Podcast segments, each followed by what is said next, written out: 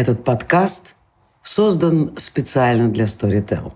Ищите еще больше интересных выпусков в крупнейшем аудиосервисе. А еще аудиокниги, аудиосериалы, лекции и даже стендапы.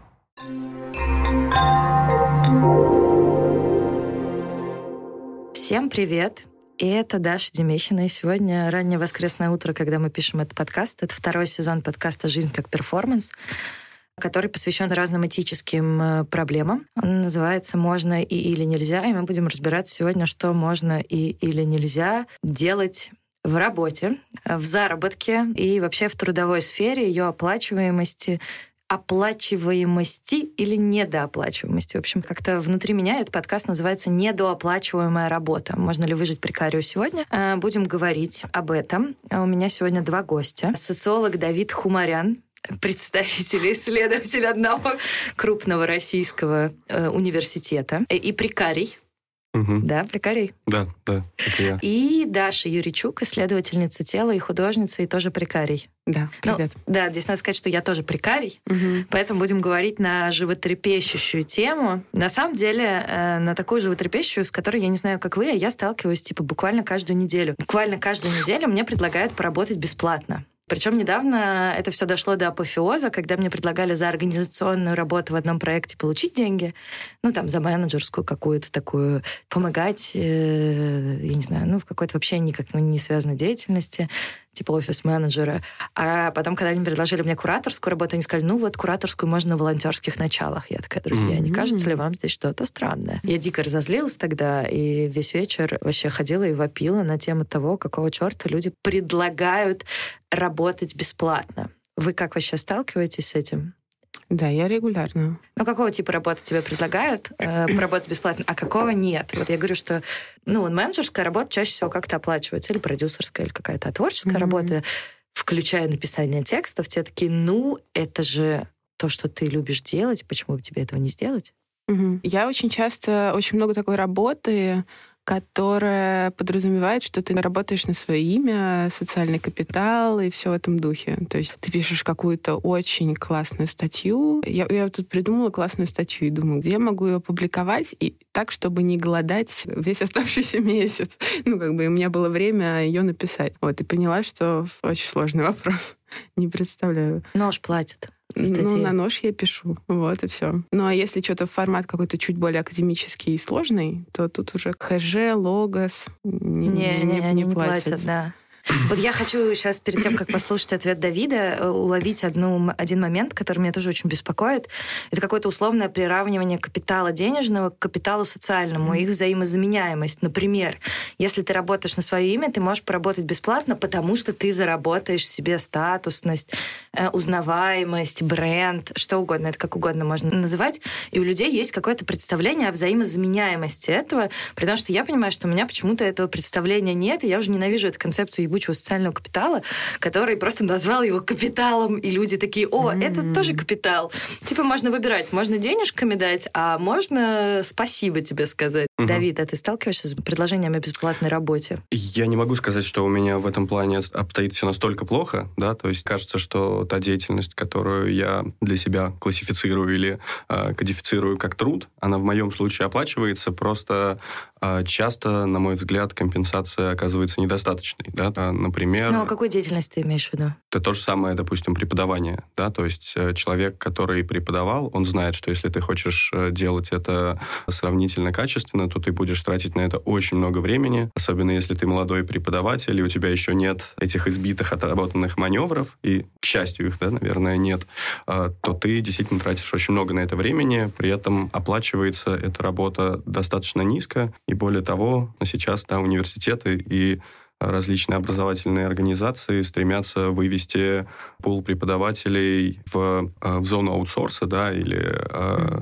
работы по требованию с заключением срочных трудовых договоров, либо, э, либо по форме ГПХ, да, гражданско-правового характера, либо это просто трудовой договор с ограниченным сроком действия, да, то, что называется временной занятостью. И это действительно формирует целый такой класс, прослойку бюджетных работников, да, интеллектуального труда, которые оказываются в позиции настоящего, на самом деле, прекариата. И я сейчас вижу, что э, в одном большом университете, допустим, стремятся сократить как бы уровень зависимости да, от преподавательского состава, и поэтому, допустим, вводятся онлайн-курсы, онлайн, да, онлайн-курсы, да, хотя на самом деле преподаватели и эти самые работники, которых, впрочем, я тоже представляю, особо по этому поводу не возмущаются, да, то есть они говорят, что ну, ну здорово, зато нам не нужно читать потоковые лекции, да, но на самом деле они отчуждают от себя продукт труда, который а, впоследствии тиражируется, воспроизводится, а, возможно, там впоследствии или уже даже продается по подписке, да, другим да, там вузам там же, региональным. Там же идея, да, как да, раз да, повышение образования такая. региональных вузов. Да, идея Но при том, что я недавно слышала, это такие полу э,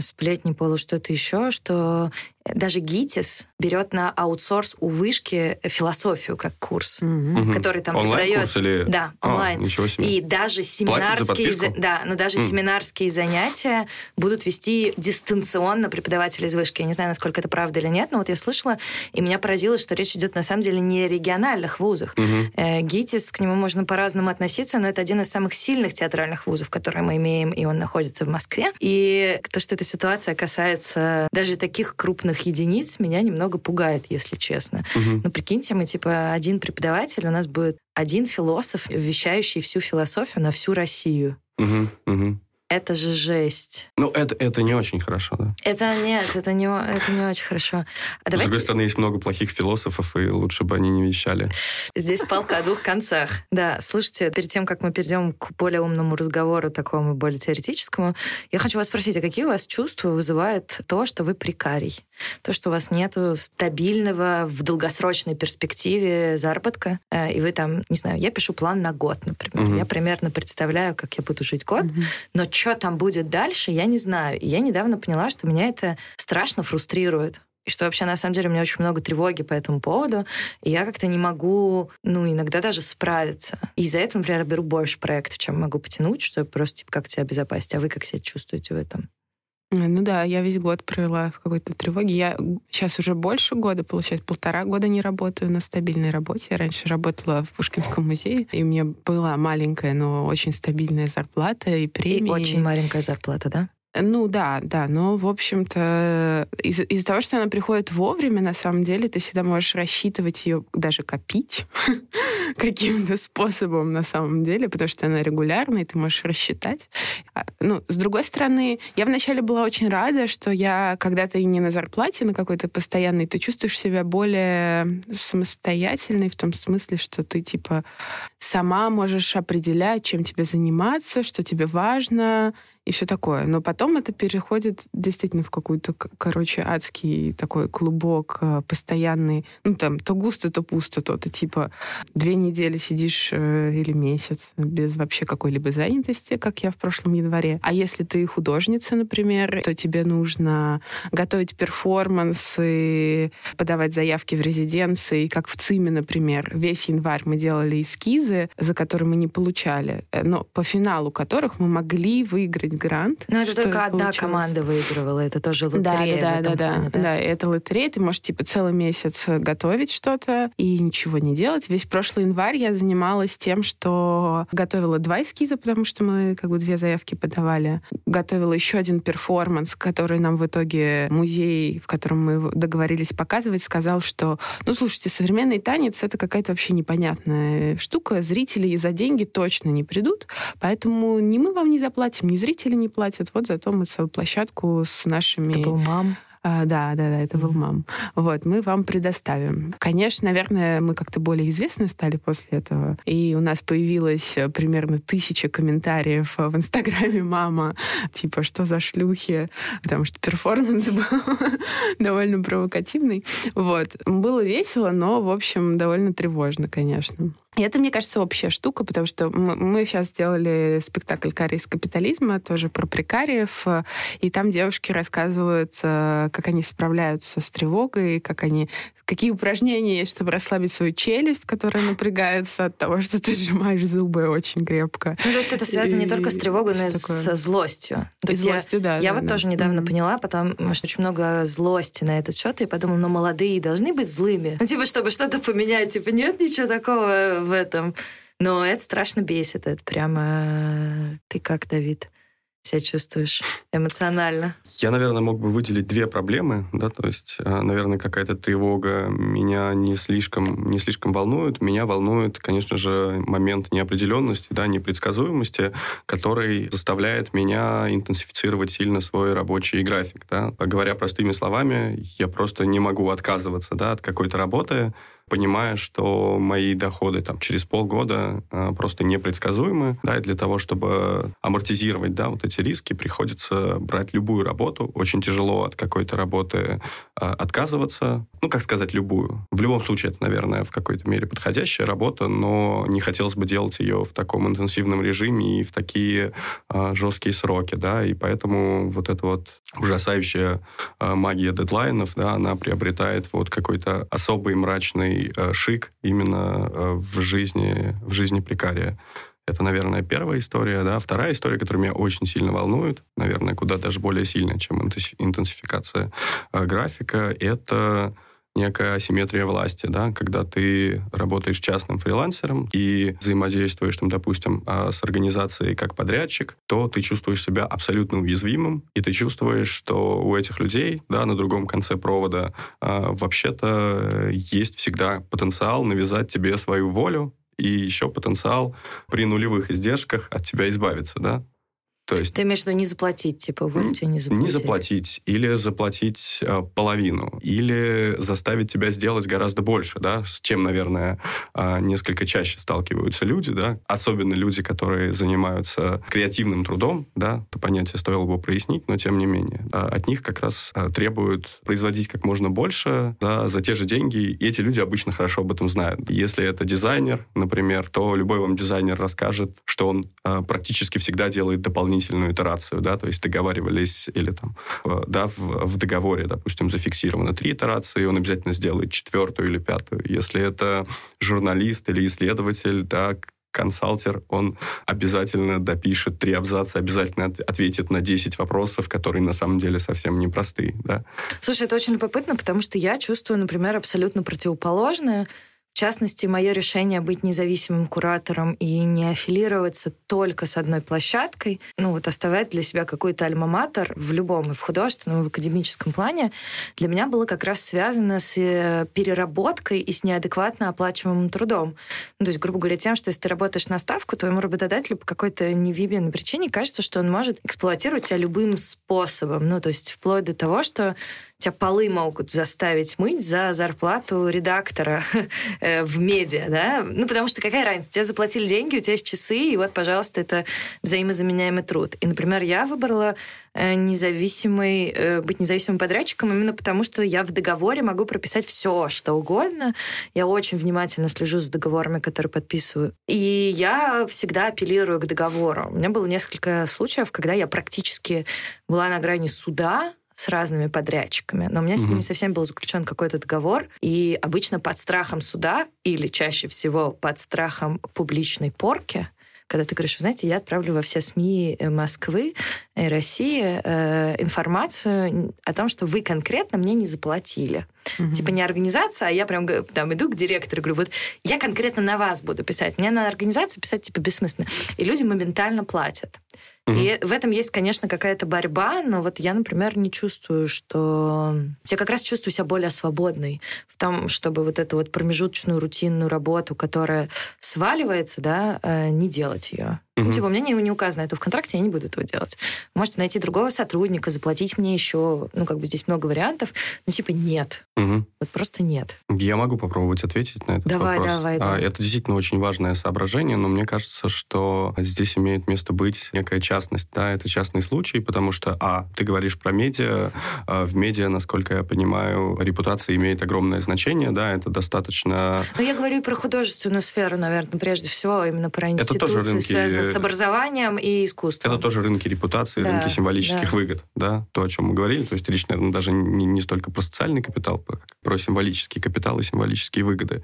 Вот, там действительно есть такой инструмент давления, да. С другой стороны, мы знаем там, один большой российский медиахолдинг, который мог достаточно долго, на самом деле, не платил тем людям, которые работали на аутсорсе, и в итоге они э, подавали чуть ли не коллективный иск. Не Ты по... про глянцевые журналы, правильно? Я Look про другое, но я думаю... Про что? Look at me был скандал несколько Look at Me назад. был скандал. Был скандал большой с SNC, с Фарпсом и так далее. Я Они бы не хотел, э, не хотел сейчас э, называть, да, да, действительно, как бы такая, такая проблема есть, и то, что тебе удается действительно как-то используя, там, допустим, какой-то шантаж репутации, да, или используя э, свою некую пр- пробивную, да, способность, свою уверенность в своих силах, как бы продавливать, э, продавливать твои условия, это, во-первых, очень здорово, а во-вторых, я думаю, что скорее это индивидуальный кейс.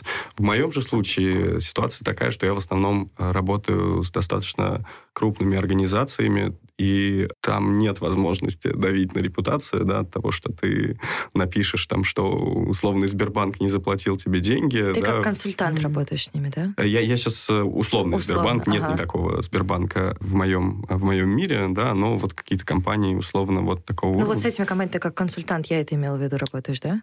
Ну, вроде да, я делаю... Аналитик. Да, я делаю для них какую-то аналитику, делаю для них какие-то э, исследования. Не, не знаю, наз- могу ли я их называть социологическими, да, но что-то что близкое к этому, да, как специфическая область. Но да, там э, нет, пожалуй, что никакой возможности каким-то образом влиять. Ты, наоборот, чувствуешь себя настолько уязвимым, да. Ты чувствуешь, что тебя вообще в любой момент могут раздавить, да, то есть как судебным, через судебный иск, так и просто неформально. Слушайте, я сейчас сыграю роль э, злой старых шпакляк. Я не планировала об этом говорить сейчас, но вот ты сказал, что ты не хочешь называть эти медиа, да, например, с Мгм. которыми был скандал.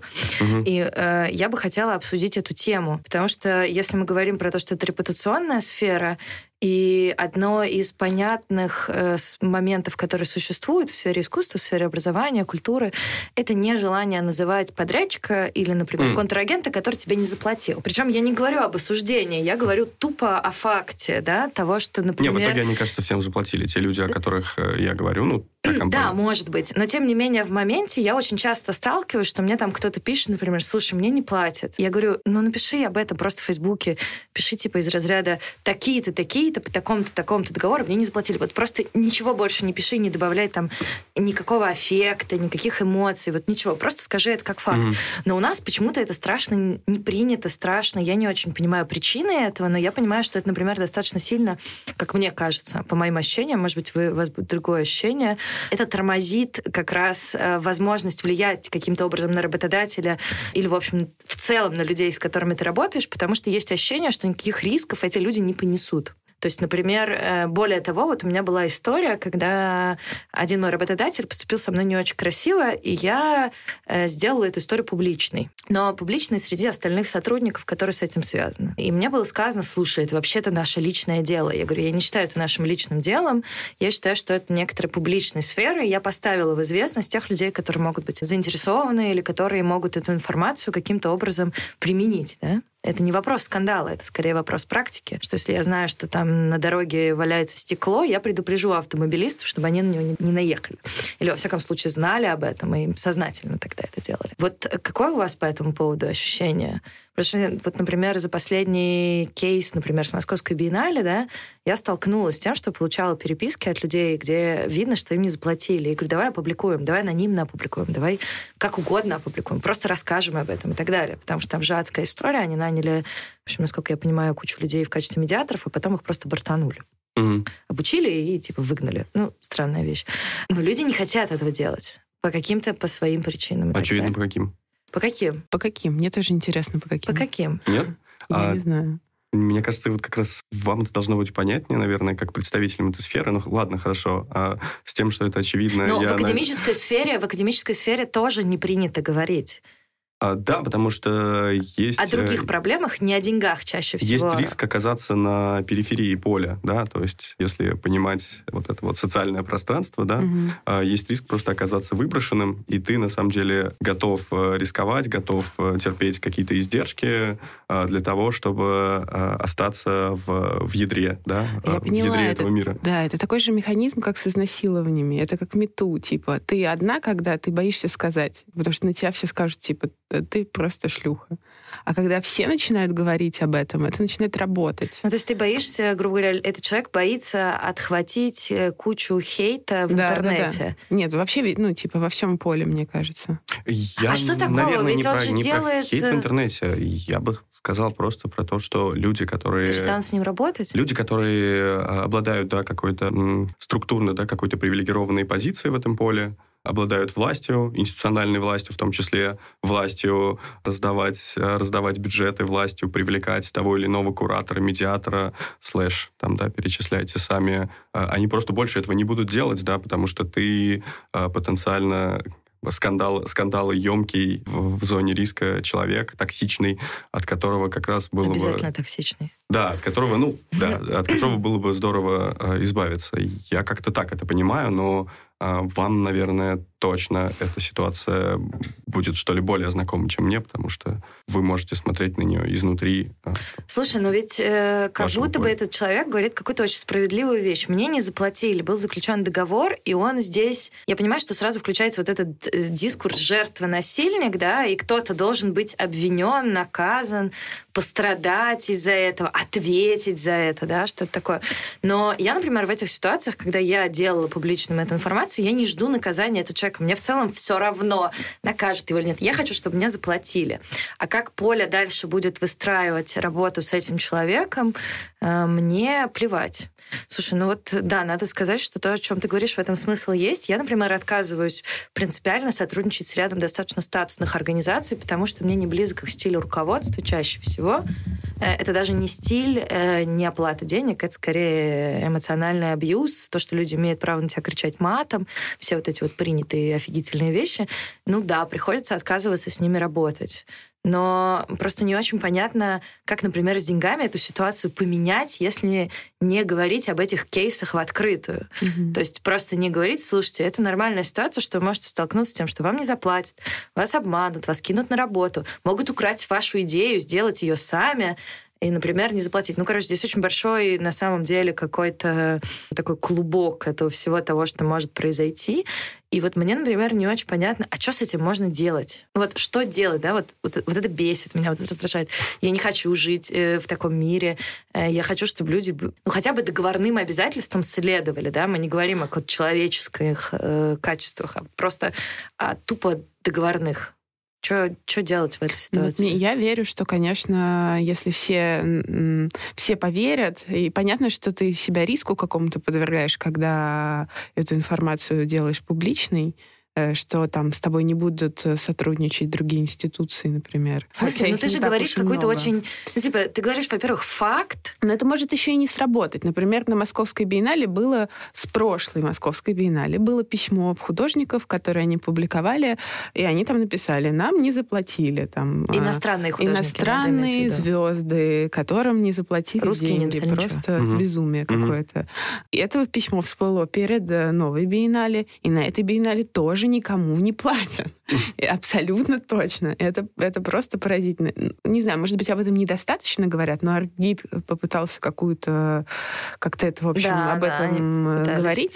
Но все такие не знаю, короче, мне кажется, тут какой-то очень похожий механизм работает. Все такие типа, ой, не, не, не, это не, меня не касается. Может, у нас просто нет Давайте института репутации? Молчать, не знаю, может быть. Ну, наверное, потому что, когда ты говоришь про человека... Ну да, если у тебя есть власть, то чтобы про тебя не говорили, то, не знаю, видимо, как-то это не задевает те механизмы, которые действительно будут влиять на там, должность музыкантской, э, комиссаром. Типа, ничего не произошло. Ну, это Там... правда. Это, наверное, самое в этом плане фрустрирующее, когда ничего не происходит. Какие-то очевидные вещи, которые ничего, ничего не делают. Давайте попытаемся раз... вообще разобраться с посылками такого поведения, почему бесплатно предлагают работать.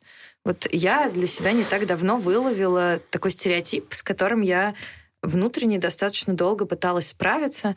Он заключается и звучит для меня примерно так. Если ты любишь свою работу, тебе не нужно получать за нее деньги. Тебе уже заплатили тем, что ты любишь свою работу. А mm-hmm. если ты ненавидишь свою работу, тогда деньгами.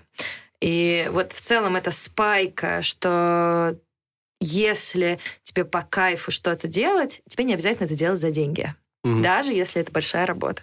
Я не очень знаю, может быть, у вас есть предположение, откуда вообще эта посылка идет и как, почему она такая сильная. Типа, мне кажется, что мне никогда этого не транслировали напрямую, но я недавно поняла, что я типа уверена в этом, как дважды два четыре. Угу.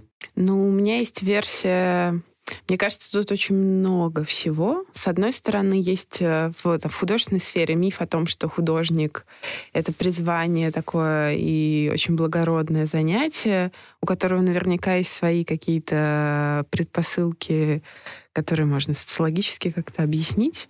Ну, по крайней мере, тем, что искусством э, раньше редко занимались люди, которым нужна была зарплата какая-то за это. Не знаю, с другой стороны, были цеха. Ну, в общем, сложно, не могу сейчас прям вывести. Но, по крайней мере, миф о том, что вот есть художник, и это такая вещь, которой невозможно не заниматься. Ты будешь ей заниматься э, за деньги, без денег, как угодно. И это, в общем, очень живучий такой миф. Второе, э, когда я, проч... я, я прочитала Сорничика, он там «Изобретая будущее», мне как-то вот после него да, стало... я слушал, кстати, подкаст, на, да? которым вы, Класс, разбирали. На свои места, где он описывает просто, как неолиберализм э, появлялся, зарождался. Первый подкаст первого работал. сезона был посвящен этой книге. Класс. Соли Весь, весь сезон книги. А, первый а, подкаст. Первый а, подкаст да. первого сезона мы с Олей mm-hmm. обсуждали эту Понятно. книгу. Mm-hmm. Ну, в общем, для меня в этой книге было самым э, каким-то интересным э, то, как он описывает, что как неолиберализм использует вот эти все наши слабые места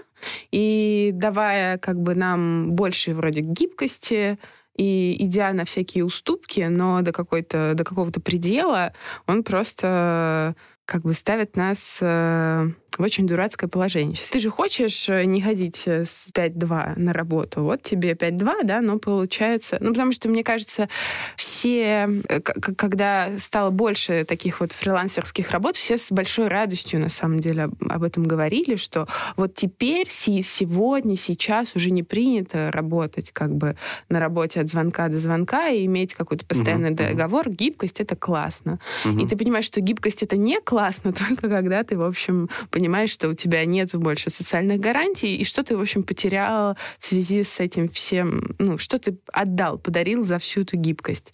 Вот. И то же самое примерно э, с художниками происходит. И я постоянно слышу, мне говорят, Даша, ну ты же можешь спать до 12. Зачем, ну, типа, ты занимаешься любимым делом. Почему ты говоришь, заводишь это, этот разговор э, неприятный о деньгах и зарплате? Как ты можешь вообще об этом говорить? Ты занимаешься неотчужденным трудом. Ты просто словила, как бы поймала большую рыбку. А почему люди так говорят? Тут забавно, что всегда, во-первых, противопоставляется вот этот вот режим э, с 9, с 9 до 6, да, угу. режим э, строгой дисциплины, э, режиму некого свободного труда, да, и никто при этом не дает себе отчет, что любой человек, который э, работал, допустим, в компании, которая характеризуется высокой степенью гибкости, э, работает там до 10 часов. Это вообще не, ну, не просто норма, это даже некая трудовая этика. Да? Если ты это уход... очень поощряется. Если ты уходишь с работы в 8 mm-hmm. или в 7, тебя сразу обвиняют в том, что ты, кажется, чего-то здесь не понял. Парень, у нас здесь не конвейер. Да, конечно, есть у этого, есть у этого объяснение. Наверное, Расскажи, Вер... расскажи скорее. Да нет, наверное, версия, которая мне ближе всего, она нас отсылает к э, истории, э, к новой истории капитализма, да, которая началась где-то в середине 70-х. Была некая прелюдия, да, то есть после, послевоенный э, капитализм был, в принципе, э, золотым веком капитализма, и э, это счастье там продолжалось, ну, примерно э, три десятка лет. Где-то с середины 70-х об этом часто пишут левоориентированные политические экономисты, кстати, в том числе Сорничек обращается к этим источникам, особенно в своей новой книге, которая «Капитализм платформ». Да, где-то в середине 70-х капитализм столкнулся с, э, с тенденцией к понижению нормы прибыльности да, от капитала вложений. Нужно было срочно перекраивать процессы. Консультанты, экономисты э, все обвинили профсоюзы, да, они сказали, что вот... Они говорили, что профсоюзы э, на самом деле сейчас нас всех угробят. Они э, обвинили на самом деле работников и рекомендовали просто сократить издержки на труд. Издержки на труд были так высоки, что прибыльность в таких условиях оказывалась э, ниже да, там, достаточного уровня для Я воспроизводства правильно системы. о США в основном сейчас говоришь, а, о ситуации? В основном в говорят о США, Германии и Японии, mm-hmm. ну, в том числе Британии, да, то есть о странах капиталистического ядра. И да, и примерно везде э, начался процесс э, дерегуляции э, рынка труда, трудового законодательства, который позволял э, с минимальными издержками э, высвобождать рабочую силу. Э, рабочая сила превратилась в рабочую силу по требованию, да, то есть раньше она была постоянной, теперь она превратилась в силу по требованию, а, и весь этот тренд на э, труд по требованию как-то здорово увязался с развитием тогда инфокоммуникационных технологий, которые позволяли вообще-то эту, эту логистику откалибровать и настроить, да, которые позволяли действительно дистанционно запрашивать труд. Ну, я сейчас имею в виду, на самом деле, интернет и то, что потом переродилось в платформы, да, в платформы вроде там TaskRabbit или там российские примеры Юду. И вот, на самом деле, э, эта гибкость, э, гибкость родом оттуда, и первое время она действительно связывалась исключительно с позитивными коннотациями. Об этом много пишут, там, в частности, э, Люк Болтанский и Лоран Вино да, в своей книге «Новый дух капитализма». Ой, извините, Люк Болтанский и Кипелло, конечно, а не Лоран Вино. И, да, действительно, долгое время об этом говорили в позитивном ключе. Сейчас кажется очевидно, что ничего позитивного, ничего хорошего в этом нет. И вот последний фильм э, Кена Лоуча, да, который э, «Sorry, we missed you», э, он как раз об этом. На меня он произвел достаточно сильное впечатление. Ну а откуда... Остались вот... еще вопросы? Да, мой вопрос вот остался. Откуда вот это именно взаимозаменяемость того, что ты кайфуешь от своей работы и того, что ты, ну, если ты а. делаешь, ты не должен получать за это деньги? Угу, угу. Вот на этот счет у меня есть, как бы, конечно, менее, а, менее надежная а, да, версия, менее надежная гипотеза, а, но тем не менее. Мне кажется, что то примерно в середине 80-х, поняв, что нужно как-то организовать этот гибкий труд, менеджмент обратился к различным теориям организации креативного труда. Да, и тогда креативный сектор, интеллектуалы, там, в том числе а, консультанты в больших консалтинговых фирмах, были таким полигоном, что ли, да, полигоном для менеджериальных экспериментов, потому что это действительно было, было будущее, это был передний край, авангард преобразований э, капитализма, потому что действительно эти люди работали, э, вкладывая там свои эмоции, вкладывая свою субъективность, и могли, если это нужно, там, допустим, перерабатывать, и в любом случае из них можно было извлекать прибавочную стоимость, потому что они готовы были многое производить бесплатно, потому что в этом, в этом их призвание. И, в принципе, мне кажется, что эта модель и эта мотивация креативных работников э, впоследствии имела тенденцию к э, экстраполяции на различные типы э, э, занятости, да, которые уже, допустим, не были, не были связаны строго э, с креативностью. То есть речь идет о том, что мы часть работы воспринимаем как часть своей субъективности, да? Не да, какой-то неотъемлемое, это, что это призвание, это не работа, угу это призвание. Здесь это новый вираж, да, который да. совершает капитал, когда закончились все основные а, типы да, факторов производства, когда остается только, остаются только эмоции, остается субъективность. Да, это а, буквально то немногое, что было недоэксплуатировано, когда у нас был вот такой классический фордистский график, когда мы работали 5-2, ты вышел с работы, и ты забыл о работе. Ты не говоришь о работе, ты, ты не работаешь на самом деле. Да? А впоследствии эти границы, конечно, стерлись, и а, субъективность, эмоции, в том числе там, суждение вкуса, эстетическое воспитание и так далее, и так далее. В общем, все, чем являешься ты, а, стали таким ресурсом, стали фактором производства и а, стали эксплуатироваться да, в качестве некого источника, источника стоимости, источника капиталистического производства. Это, кстати, очень любопытно, потому что я вот сейчас нахожусь в процессе такого долгого антропологического исследования художников перформанса в России. Меня интересует, как они как раз определяют свою работу, как работу или как образ жизни, mm-hmm. насколько это интегрировано в их субъективность. И э, я могу только говорить о каких-то сильно предварительных результатах, но тренд, который я прямо вижу в этих интервью, э, он заключается в том, что многие художники говорят о том, что, например, э, это действительно часть меня, но у них есть и э, обратное суждение, которое связано с тем, что это работа, за которую нужно платить. Мне кажется, я слышала, э, читала это в последнем интервью, э, как там... Icelandic artist Ragnar Kjartansson. Который делал «Печаль победит счастье». Он делал перформанс, и он давал интервью. Шесть часов он поет одну фразу «Печаль победит счастье» с оркестром таким академическим вполне себе. Просто одну фразу. И вот он там писал о том, что он относится к своим перформансам как к работе. Это для него определенная работа. Это 6 часов рабочего времени.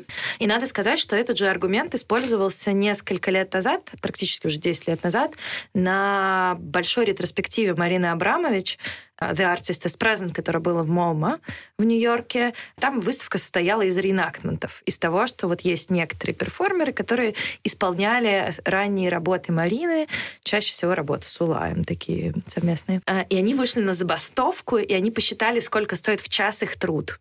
И обнаружили, что это сильно ниже минимума которые mm-hmm. есть в Нью-Йорке, mm-hmm. и они вот бастовали, и их логика тоже заключалась в том, что, слушайте, это просто работа. Она должна регламентироваться совершенно так же, как и любая другая работа у станка, mm-hmm. грубо говоря. В смысле, несмотря на то, что эта работа построена иначе, чем работа у станка, какие-то нормативные вещи относительно оплаты труда должны соблюдаться, что они, например, с гибкостью не должны теряться. Mm-hmm. Что мы можем противопоставить этой идее того, что если ты любишь работать, тебе деньги за нее получать не надо?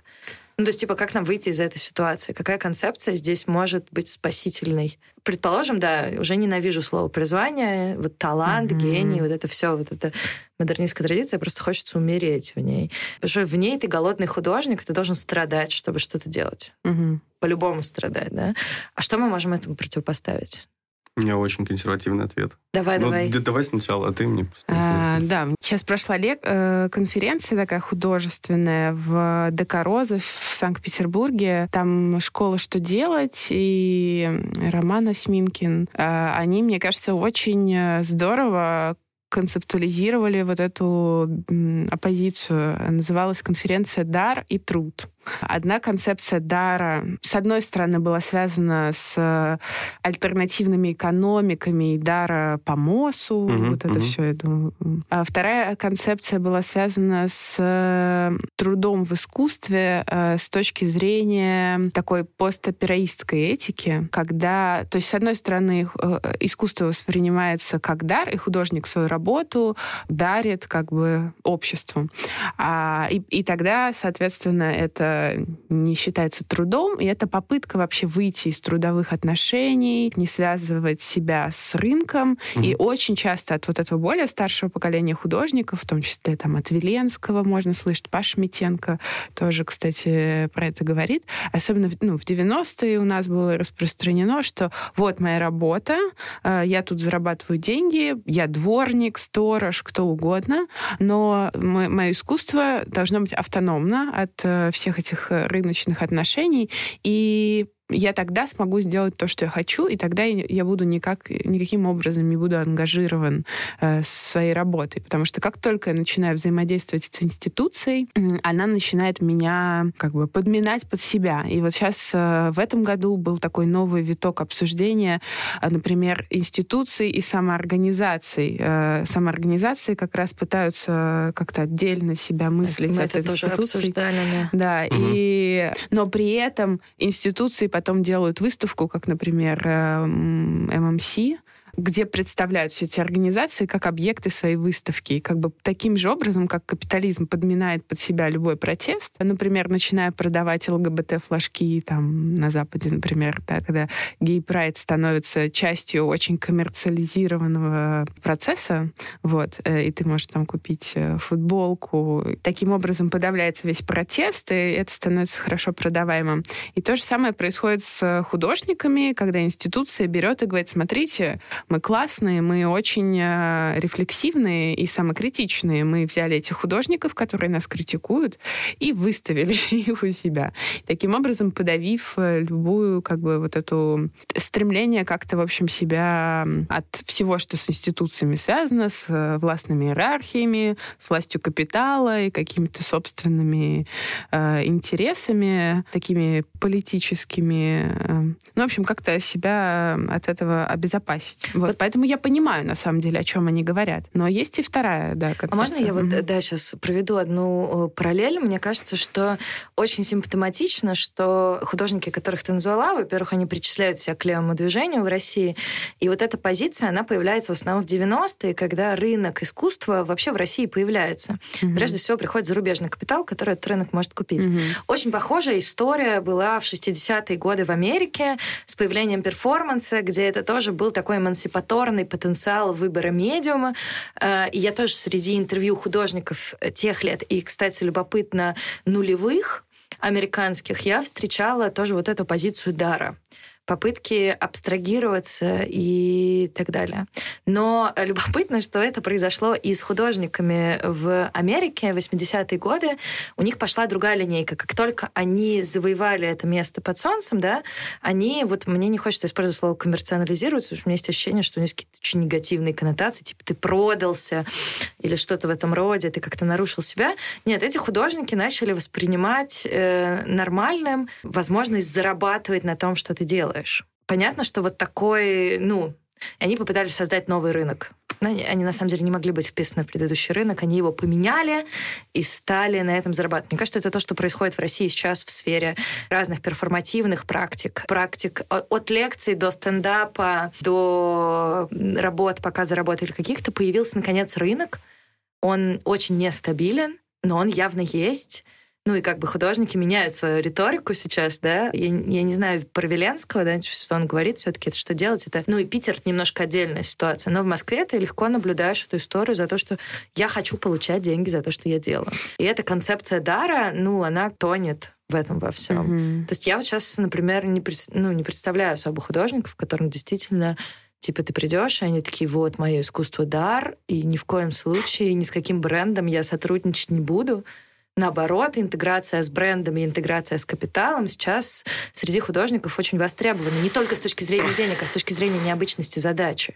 Того, что тебе нужно не продаться, но при этом э, интегрироваться с деньгами каким-то образом. Да, но я сейчас, мне кажется, я тут э, очень интересно. Я обычно э, другую позицию как бы занимаю. Тут мне приходится такой адвокат дьявола немножко. Я, я понимаю очень, что хотят они защитить. И я, например, для себя вопрос сотрудничества а что? с брендами что? для меня, ну, очень, очень сложный. В общем, мне нужно очень хорошо подумать. И, и это, конечно, меня в, в дурацком положении оставляет.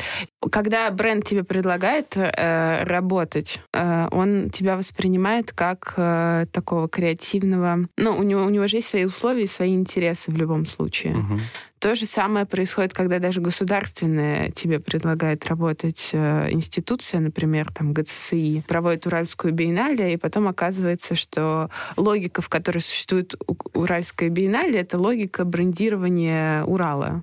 То есть художники приглашаются для того, чтобы создать определенную идентичность э, и привлекательность этих мест. Тогда очень сложно уже говорить о том, а что, собственно, такое искусство, зачем, ну, как бы весь его какой-то протестный потенциал, который в нем содержится, и подрывной, полностью снимается. Художники становятся такими сервисными работниками, и в этом смысле, ну, ну да, они как бы предоставляют услуги по брендированию городов, ну, в общем, чего угодно на самом деле. Угу. Они делают это такое более интересное рекламное агентство, которое может тебе все что угодно. А, вот твой бренд, ты как художник ассоциируешься с этим брендом, наверное, теперь. У тебя, конечно, интересная задача, но у тебя и нет выхода. Это как бы не выбор на самом деле. Как худо... Ты как художник не делаешь выбор. У тебя нет выбора сотрудничать или не сотрудничать с брендом. У тебя нет выбора сотрудничать или не сотрудничать с государством, потому что на самом деле единственный другой способ, который у тебя есть, иметь другую работу. Ну и быть дворником, да. и тогда и ты быть свободен. Дворником. Да.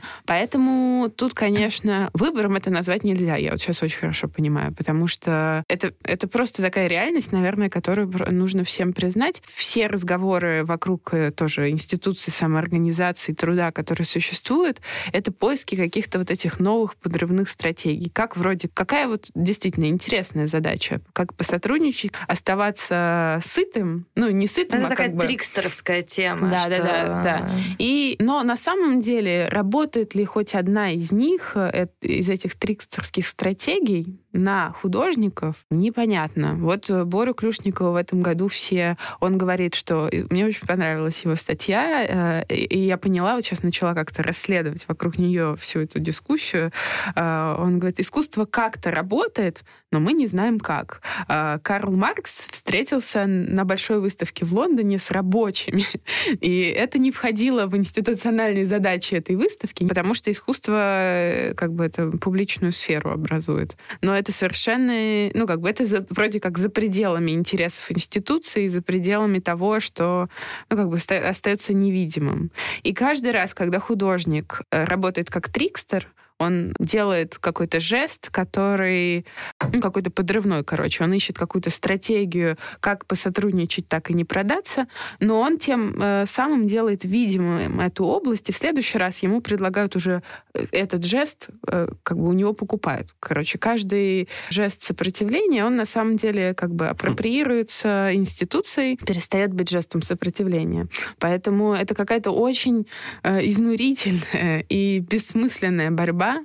Вот, поэтому я на самом деле в очень сейчас каком-то разочарованном настроении остаюсь. В принципе, ну да, конечно, как-то как действительно работает. Удается затронуть какие-то темы и удается сделать их публичными. Но теряем мы больше от этого, мне кажется. Я, честно говоря, не очень понимаю этой адвокатирующей позиции и желанием входить в эти трудовые денежные отношения, да, потому что чаще всего это действительно история и про денежные отношения тоже, и не в последний момент. Это всегда какие-то хорошие гонорары и так далее, да? Угу. А что такого сказать? Слушайте, да, мне нужны деньги. Не, ничего, я как раз за абсолютно Вот за просто это. мне кажется, что Кому это сказать? трикстерская позиция, Кому она такая сказать? как будто нечестная. Не-не, кому сказать, что... э, Ну, себе деньги? сказать, слушайте, я, Хорошо, дел... а себе я сказала, делаю дальше? это не потому, что ну, мне нужны деньги. Мне для того, чтобы нормально работать, надо нормально есть, нормально спать, нормально Да, одеваться да, и не жить абсолютно. в квоте с 20 людьми. Именно это я и предлагаю. Если Мне я этого кажется, не хочу. просить деньги за свой труд и продолжать давить, э, и продолжать делать то, что ты считаешь нужным и важным делать, мне кажется, это действительно протестная позиция. Поэтому я как раз э, голосую за то, чтобы говорить э, всегда, кто тебе не заплатил. И мне кажется, только это оставляет какой-то смысл, когда ты говоришь, что, э, слушайте, вот э, вы, конечно, бренд, может, и хотите заплатить сейчас за мою работу, но я буду делать то, что мне нужно, и мне нужны деньги за это, простите, конечно, но, э, ну, не знаю, просто я, я понимаю, мне нужны деньги, и я сотрудничаю с брендом, но для меня нет разницы между тем, чтобы посвящать свое искусство брендированию какого-нибудь Урала или, или работы в рекламном агентстве, то же самое. Мгм. И это не входит, ну, типа, я не вижу в этом никакого смысла. Это для меня одинаково бес- бессмысленная работа. Это идет в разрез с тем, что, мне кажется, действительно нужно делать в России, например. Ну, то есть, грубо Чем говоря, действительно нужно заниматься, и э, что действительно важно. Для тебя основным является то, чтобы твоя работа обладала некоторой миссией, э, ну, некоторая соответствовала твоим ценностям или вот э, чем-то таким, что ты не готова заработать ради того, чтобы заработать. Поработать только ради того, чтобы получить, я не знаю, полмиллиона рублей, последующие пару месяцев заниматься искусством и две недели пострадать, а потом э, такая, ну, все, теперь я буду танцевать и не Да, ну я просто нет, мне ну, понятно, что приходится делать так, но, но почему? Но Я это как бы для тебя неприятно. А, Для меня это не то чтобы неприятная вещь, мне кажется, просто так много чего нужно делать а, в России, например, так много нужно, так много сфер, которые не работают, и как, так много тем, э, которые я как человек, который работает в каком-то информационном поле, я понимаю, что я не могу там создать э, инфраструктуру какую-то нужную, например, А, но я могу об этом говорить как художница, например.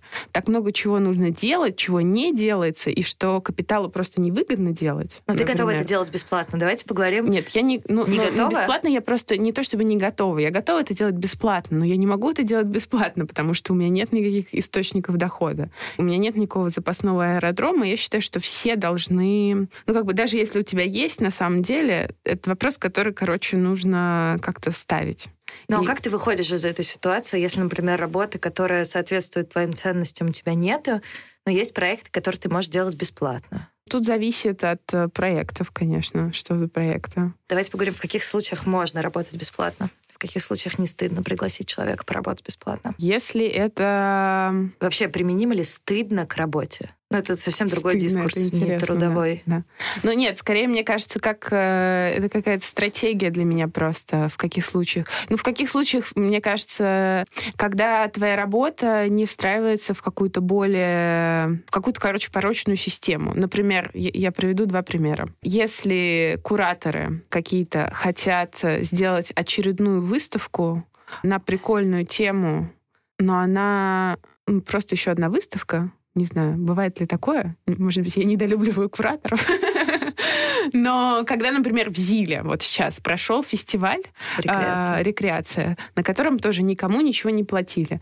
Прошел он, ну, наверное, хороший фестиваль, не знаю, но, э, наверное, важный. Но ЗИЛ Наверное, платил кураторам этого фестиваля. Но художникам-то не платили ничего. Вот. Почему кураторы не позаботились о том, чтобы худо- э, труд художников был оплачен? Все художники нашли какой-то свой собственный интерес в этом. Я понимаю, что всегда можно подумать, окей, я потест, ну, я хочу потестить свою, свою новую работу, например.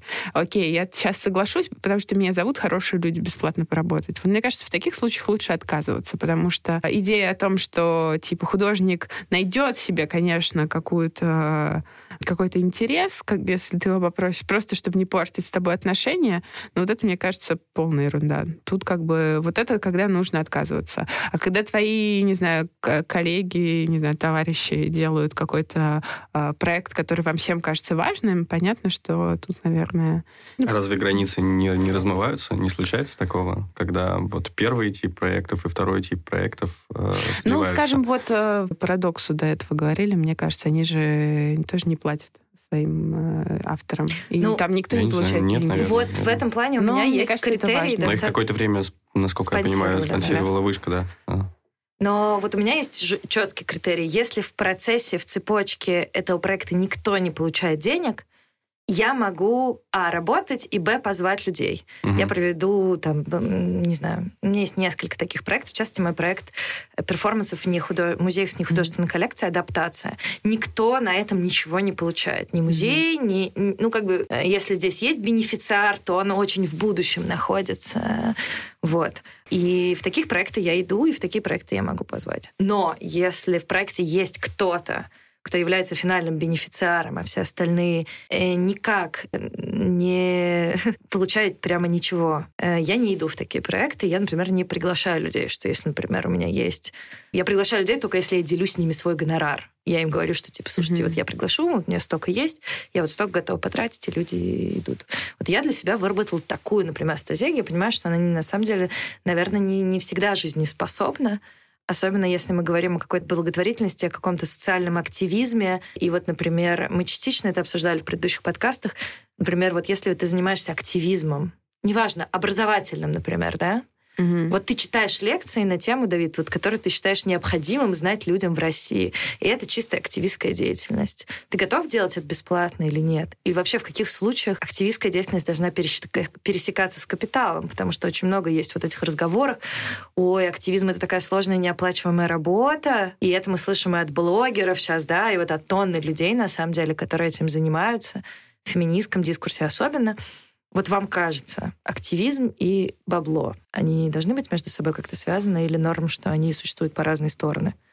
Да, мне кажется, с активизмом, так же, как и с творчеством, э, есть риск попасть вот в эту ловушку наемного труда, и об этом, кажется, Даша сказала, да, потому что наемный труд, в общем, какое-то, допустим, взаимодействие с брендом всегда предполагает, что у него есть полностью оправданное право ну, в, в известной мере определять там, круг тех тем, которые ты будешь поднимать, и способ, да, которым ты... Ну, э... цензура, в общем. Да, да, да, в любом случае... Даже можно, простите, не, не всегда цензура. Скорее, бывает так, что институция э, формулирует определенную тему. Куратор всегда приглашает художника на какую-то очень определенную Но тему. Так, так построен Это способ делать цензура. выставки, так построены Нет, выставки. Я, я понимаю. Нет, под цензурой здесь подразумевается не то, что... Не политическую а, цензуру, да. Да, да. Не то, что mm-hmm. есть э, темы, о которых точно нельзя говорить под цензурой. Здесь подразумеваю просто определенные ограничения, да, с которыми там, mm-hmm. в данном случае художник или там блогер а, соглашается. Но а, обычно же блогеру говорят, что окей, есть какие-то какие темы, которые нужно поднять, и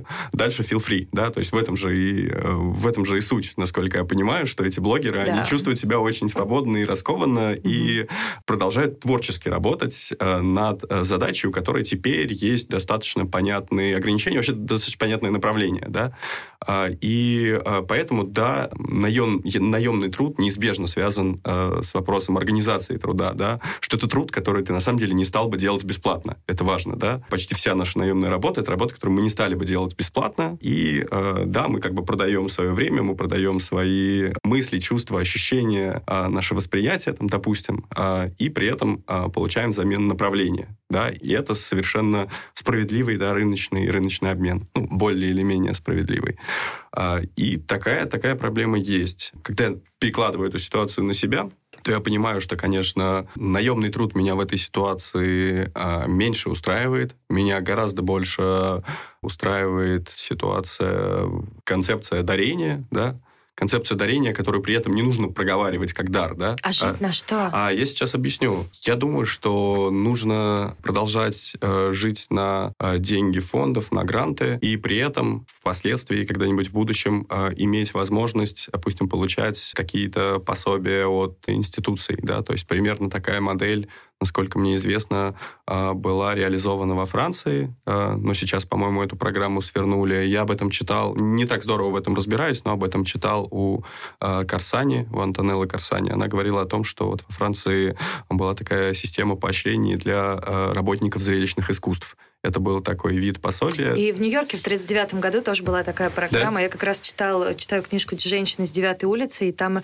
описывается, как э, абстрактных экспрессионистов и вообще в целом художников в Нью-Йорке, по-моему, в 1938 году началось, они включили их в деятельность. Ну, типа, они расписывали, mm-hmm. делали что-то декоративно-прикладное, но они имели стабильный заработок э, и могли заниматься своим искусством, еще выживать на что-то. Ну, и это позволило, ну, как пишет э, автор, совершить некоторую революцию внутри угу. искусства.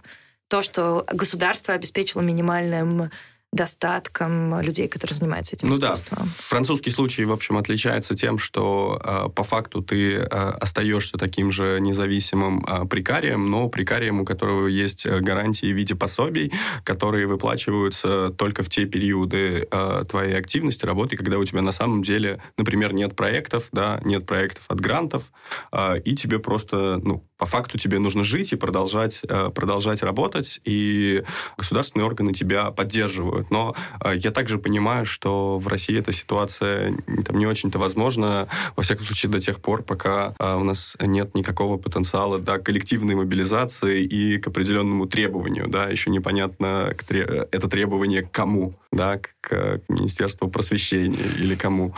Или, или к частному капиталу, например. А, да не, ну к частному капиталу там все понятно, да, есть фонд, фонды, есть гранты, а, если ты играешь по их правилам, а, если у тебя хорошая кредитная история, ну, я имею в виду да, да, да. грантоемкость, как это назвал однажды мой коллега, а, то ты эти гранты получаешь, да, до тех пор, пока либо поток не остановился, либо, там, мы знаем, были приняты какие-то определенные законы, которые в России, я имею в виду, да, да, которые также препятствовали получению грантов. Но, в общем, да, когда я говорил, что у меня такое консервативное решение, я имел в виду именно это, что это какой-то такой гибридный вариант между э, грантовой занятостью, да, прикоризованной занятостью и между политическим, наверное, требованием получать э, пособие в, в периоды, когда э, у тебя нет э, работы. Слушайте, вот э, у нас уже подходит время к концу, но остался очень важный один вопрос, который, э, на самом деле, два я думаю, что мы разберем сначала первое, а на второй просто какой-то ликбезный ответ дадим. А, как определить, сколько стоит твой труд, если рынок э, непрозрачен, непонятен или не существует, да? Ну вот я думаю, Даша согласится, что художественный рынок, Мгм. э, кстати, в отличие от академического и особенно от публичных академических вещей, где существуют какие-то ставки, да, я хотя бы ориентируюсь, сколько в среднем берет какой спикер за публичную лекцию. А когда ты приглашаешь европейских спикеров, у тебя есть вообще ставка, типа 500 евро, которая как бы ну, является каким-то ну, не золотым стандартом, но каким-то минимальным, нормальным. Мгм. чем-то, что ты платишь. Кстати, очень любопытно, что был скандал, связанный с VC, выставкой Тина Сигала, образовательной программы по ней, когда э, зарубежным спикерам заплатили в два раза больше, чем русским. Ну, типа, потому что, типа, русский рынок публичных выступлений ниже, и Мгм. это выяснилось прямо на разговоре Киты Хеннесси и, по-моему, Паши. Митенко. И Кит Хеннесси об этом узнал и начал об этом говорить напрямую, потому что это странная ситуация, да? Ну, и вот в целом, как... э, мне кажется, это касается и грантов, и гонораров, всего. Как определить стоимость своего труда? От чего отталкиваться? Вообще, если рынок ну, то есть он потрясающе разнообразен в нашем случае. Есть люди, которые делают что-то бесплатно, есть люди, которые получают за одно свое появление на публичной лекции 200-300 тысяч. И я говорю о художественном рынке, это действительно существующие цены. Как нам внутри этого вообще понять, сколько мы зарабатываем? Можно ли вообще это как-то оценить? Ну, потому что я понимаю, что у меня нету схемы и блока, по которой я бы хотя бы... Ну, да, меня всегда спрашивают, вы сколько за это хотите, да? То есть эта система не когда тебе предлагают а, стоимость, а когда ждут, что ты озвучишь свой гонорар самостоятельно, да? А, И я, например, в какой-то момент с людьми начала озвучивать гонорары в два или в три раза больше цифр, которые было в моей голове. И, и агентства, например, стали на это соглашаться. Я думаю, ни хрена себе, а как далеко можно раздуть этот рынок? Да, и- но я не вижу, чтобы эти суммы были чем-то, кроме моего внутреннего ощущения, подкреплены. Мгм. Но мы же все-таки так или иначе, у нас есть рынок какой-то. Мгм. Ну, я, я думаю, об этом, наверное, лучше бы рассказали экономисты, которые ну, на самом деле изучают да, э, конструирование цен на рынках, допустим, с непрозрачным ценообразованием, э, вроде вашего, э, да, или вроде э, рынка консультационных услуг. Вот. Но как ты определяешь стоимость своих консультационных услуг э, относительно компании? Я понял. Ну, э, скажем так, э, есть примерно э, со временем сложившийся некий прейскурант цен, да, он действительно сложился со временем, э, учитывая тот э, объем работы, который я делаю, э, учитывая то вложение, на самом деле, эмоциональных сил, тревожности, э, там, стресса и так далее. Да? Э, И есть, конечно, еще различные отягчающие факторы. Ну, например, э, если это работа планируется быть публичной. Ну, к примеру, да, ее планируется, некоторые сведения оттуда планируется опубликовать э, в каких-то, допустим, деловых изданиях, э, да, то, э, очевидно, здесь стоимость э, больше, потому что, потому что больше ответственность, потому что тебе нужно тебе нужно будет неминуемо отвечать да, на какую-то критику или на какие-то вопросы, в том числе вопросы журналистов, которые транслируются в офис компании, для которой ты делал эту работу, они ретранслируют дальше эти вопросы тебе, и ты вынужден на них отвечать. Да? А это личный или ты с кем-то шеришь этот прескурант? То есть обсуждаешь ли ты с коллегами, которые в той же самой ситуации, например, стоимость своих услуг, чтобы, например, кто-нибудь не демпинговал, да, там, резко. И чтобы вообще это, это приобрело какую-то стабильность, что люди, типа, привыкли платить за это столько, а не бесплатно. Мгм. Тут, наверное, трудно сказать. Да, есть, наверное, ряд э, там дружественных мне специалистов, есть э, ряд дружественных мне агентств, и есть, да, примерное понимание, что и сколько стоит. Но на самом деле нужно понимать, что если это, если это организация, если это какое-то агентство, да, там, не говоря уже о каких-то консалтинговых крупных корпорациях, то э, стоимость там может э, расти, э, расти кратно. И я не могу сказать, что э, стоимость здесь э, формулируется вот как-то в коммуникации, в, в координации самих производителей да, такого типа контента. Хотя я думаю, что это один э, из выходов. Да? То есть, когда производители контента координируются, координируют св- свои усилия, свое восприятие рынка и вообще определяют очертания этого рынка э, и определяют, наверное, стоимость. Просто вот Андрей Паршиков э, э, в первом сезоне Он рассказывал, но заходил уже речь о профсоюзах. Независимые профсоюзы, они в зачаточном состоянии. Я вообще, Гильдии честно говоря, в зачаточном не, не знаю, в какой сфере есть гильдия или профсоюз, которая реально работает. Театральные осветители. Театральные осветители? Да, У театральные гильдия? осветители э, получают больше всего, практически больше всего денег в театре. Это очень дорогие люди, потому что с 70-х или с 50-х годов они повышают себе ставки с очень мощным профсоюзом. И ты ни- никогда не можешь себе нанять дешевого театрального осветителя. Потому что они как бы держат ставку, да, это правильно? просто очень Никто старый профсоюз. Это очень старый профсоюз, который очень хорошо работает. Ну, то есть, да, вот идея, на самом деле, демпинга, цена, да, когда там, например, Кстати, они правда. собрались, Это- а, они они собрались? выделили вилку Надо спросить и у них есть, э, ну, соответственно, там, например, если ты демпингуешь, у тебя есть какой-то штраф, ну, там, Да, да, да, моральный, репутационный, денежный, неважно какой. Ну, и, соответственно, если ты сильно выше делаешь цену, у тебя тоже есть штраф. Мгм. Э, Я, А, шта- а штраф какой? ну, вот я не знаю, какой, Не-не, имеется в виду, у меня не, не- не сумма штрафа А интересует. репутационный, может быть. Нет, может быть, ты там как-то, это как-то не поощряется внутри среды, Да-да-да. здесь есть какие-то механизмы. Мгм. Но им удалось это сделать, и вот Андрей говорил, что они одни из самых высокооплачиваемых сотрудников в театре, причем стабильно высокооплачиваемых. Да, Э, и вот да, это... у меня есть приятель из Типа, как раз световик да, в театре. хорошо. Да, я просто никогда с ним об этом не говорил, но, по-моему, он себя чувствует Это, да, э, хорошо. гениально. Я Вот. тоже, мы тоже разговаривали, когда сейчас делали в театре. мы Такие, мы же у нас Надо поговорить об Э, этом. Да, да, это очень круто.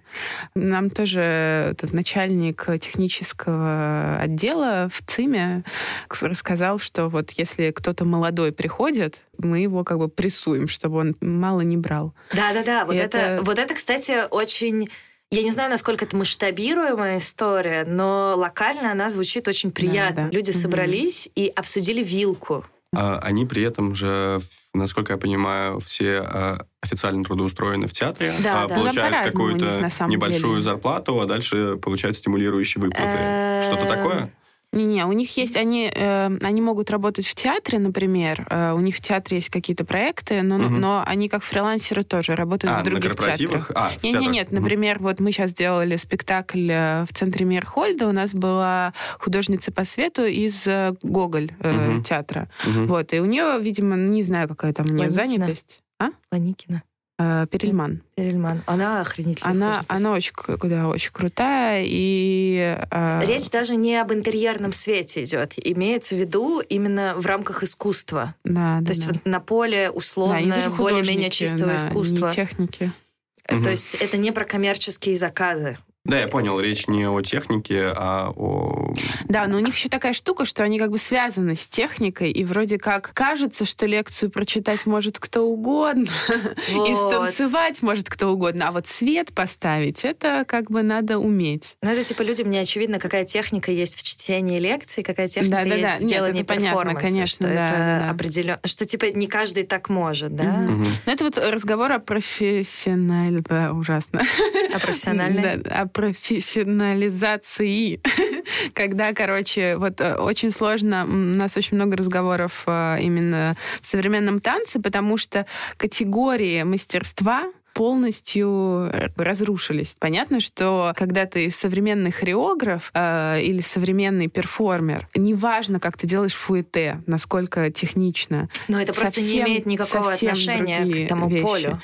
Да, и никому не очевидно, по каким критериям оценивать на самом деле. Они настолько другие, что их очень сложно посчитать. Но еще и, как бы, если их посчитать, короче говоря, непонятно, как, А как посчитать, можно э, участие посчитать светового и художника учесть.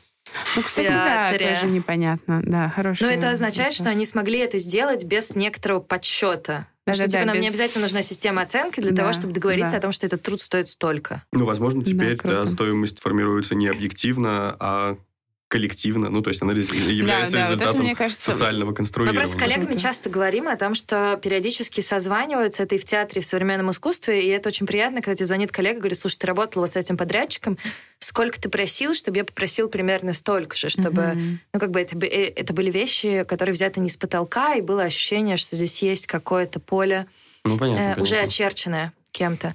Давайте Ну, об послед... этом вот, собственно, писали итальянские постаприористы, они здесь тоже как-то упоминались, да, Да, они да, писали о кризисе кризисе измеримости или измеряемости, да, стоимости в условиях там, современного производства, нематериального труда mm-hmm. и так далее. То есть это не, ну, не новая проблема. Правда, я не думаю, что они нашли из нее какой-то...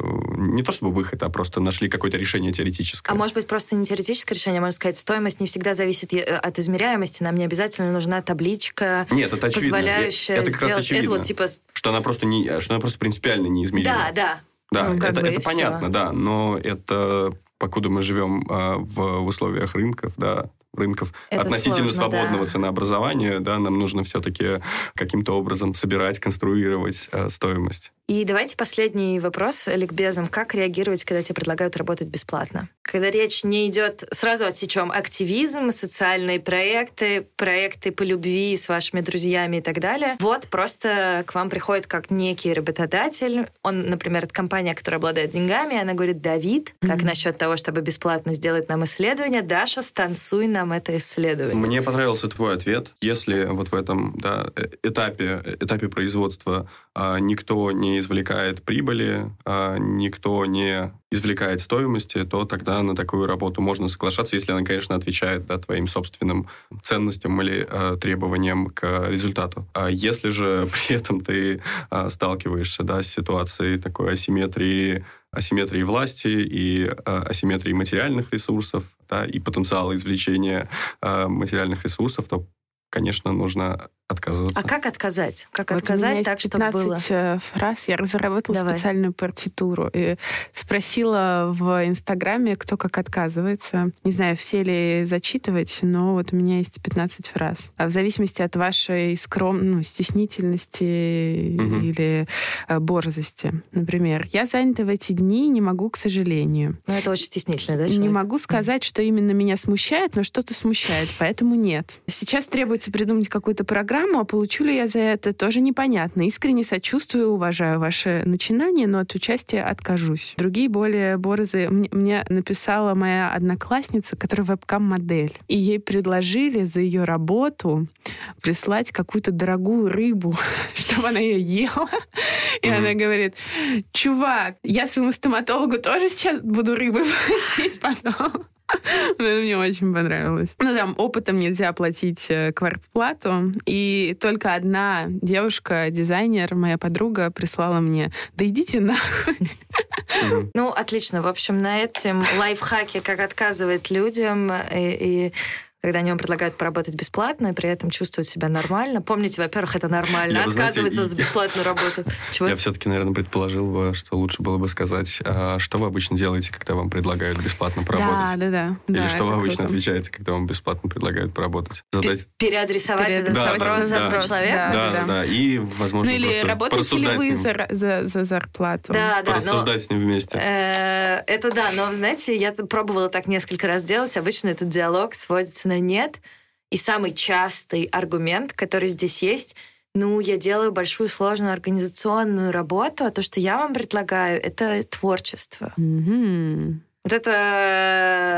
э, Как объяснить человеку, что нет разницы между работой и работой, вне зависимости от того, что ты для этого используешь руки, ноги, голову, голос э, и так далее. Э, Вот как бы... Ну, к счастью или к сожалению, то, что вы делаете, тоже имеет стоимость. Ну, я имею в виду творческая работа. Да, да, да, да, да. Ну, на этой позитивной ноте, короче, не бойтесь отказывать э, э, работать э, не за деньги, и удивитесь, что, скорее всего, вам предложат деньги за ту же самую работу люди, которые вдруг э, их не имели, и они у них появились. Вот. Э, Спасибо. Спасибо. Спасибо.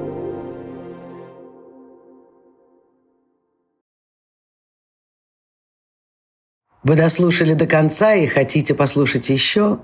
Просто зайдите в Storytel и слушайте без рекламы и без ограничений все, что пожелаете. Слушайте. Будьте умнее.